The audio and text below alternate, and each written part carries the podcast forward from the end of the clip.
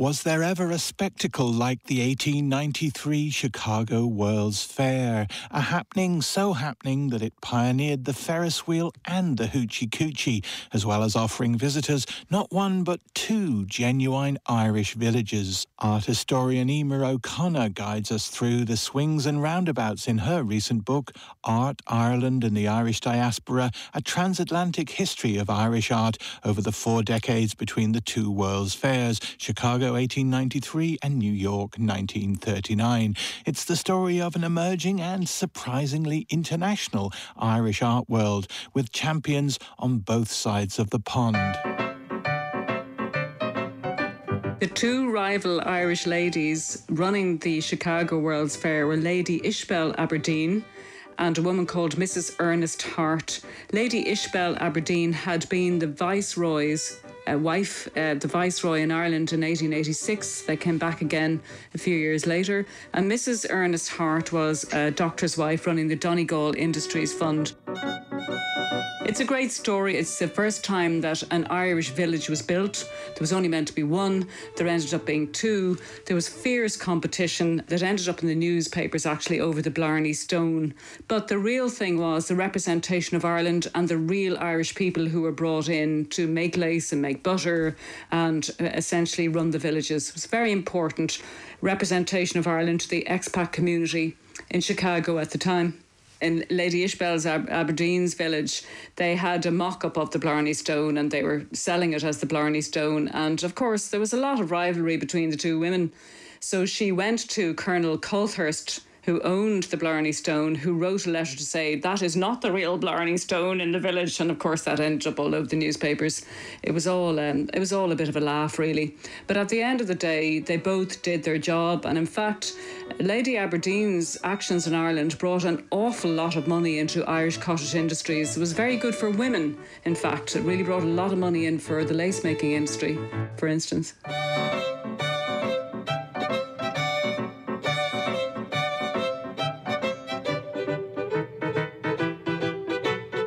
I found myself admiring Lady Aberdeen. I have great admiration for her. I really liked Mrs. Hart, but I have a huge affection for Lady Aberdeen. She was the person that turned Dublin Castle into a Red Cross hospital, and that was the Red Cross hospital that James Connolly was brought to in 1916. I was really captivated by the story of an art world that to us seems insular, but in fact was hugely connected to the Irish in America. I began research for the book in the summer of 2013. I applied for one of the writers' rooms in New York Public Library and took myself off for the first time in my life for 3 months.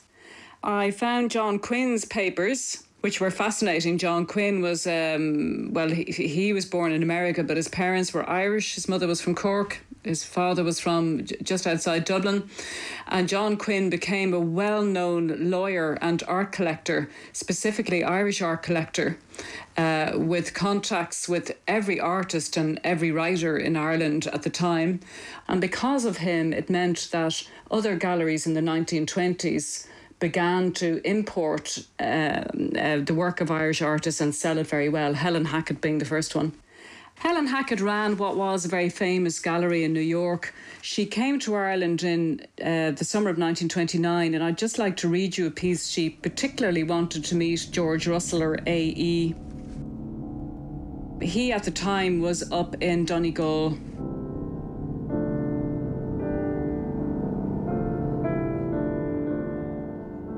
It wasn't easy. After several hours, we discovered him, care of Mrs. Law, Marble Hill, remote and far from the world. Mrs. Law's cottage, an oasis in the desert. Everything in it reflected culture and discrimination. And once more, that unforgettable experience to listen to A.E. talk. I remember this sensation 6 years before when I met him for the first time in Dublin. To listen to A.E. is to hear monastery bells softly pealing. It is twilight and all else is still, and low reverberations soothe and caress you. The mere sound of his voice carries you off to lands unknown. I became entranced with the music of it. I forgot to listen to what he was saying, and A.E. was always interesting. I was reading from Helen Hackett's journal of her visit to Ireland in the summer of 1929. I found it in the family archive in the basement of a house in Washington, having done some research online to find the family. It has never been published before, and it is published in full in the book, and it makes fascinating reading in terms of the culture and the activity at the time in Ireland. How does it feel to come across a gem like that when you're researching? For me, it's like she breathes life into a chapter of Irish history that can often be quite wooden in the telling. What fascinated me about finding the journal was not only her description of the art and artists, but her description of the social mores at the time, a time that we understand to have been very poor in Ireland. She was eating the best of food and drinking the best of wine and buying the best of silver, so it shows you a whole other side of Irish life that I certainly knew nothing about as an historian. I loved the way she kept getting distracted from her quest for Irish life and just going shopping for antique silver. And that's fantastic. I'd love to know where that silver is, actually, now. You know, it's the real Miss Marple and me. One of the things that I discovered from reading your book is that John Yeats, Daddy Yeats, father of William and Jack B. the artist, did a runner in old age and ended up in New York. He did. John B. Yeats did a runner on money raised, interestingly, by Hugh Lane and Sarah Cecilia Harrison to send him on holidays to Italy. His daughter, Lily, Susan, was going to New York in the summer, that summer of 1907, to sell lace at an international fair organised by John Quinn. Dad decides to go with her, and when she goes to leave, he just refuses. And she left 6 months later in 1908, and he never came home again. He died there in 1922.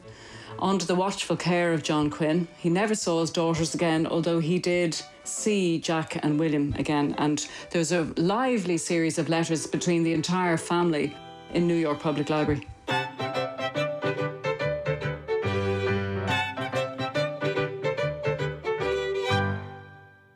Eimear O'Connor there, talking with Eleanor Flag, and the music you heard comes from the 2018 album Souvenir Music from the World's Columbian Exposition of 1893, and was revived from the sheet music sold at the Chicago World's Fair of 1893 by composer and musicologist Dan Meyer of Lake Forest College. And there was a lick of Debussy in there too.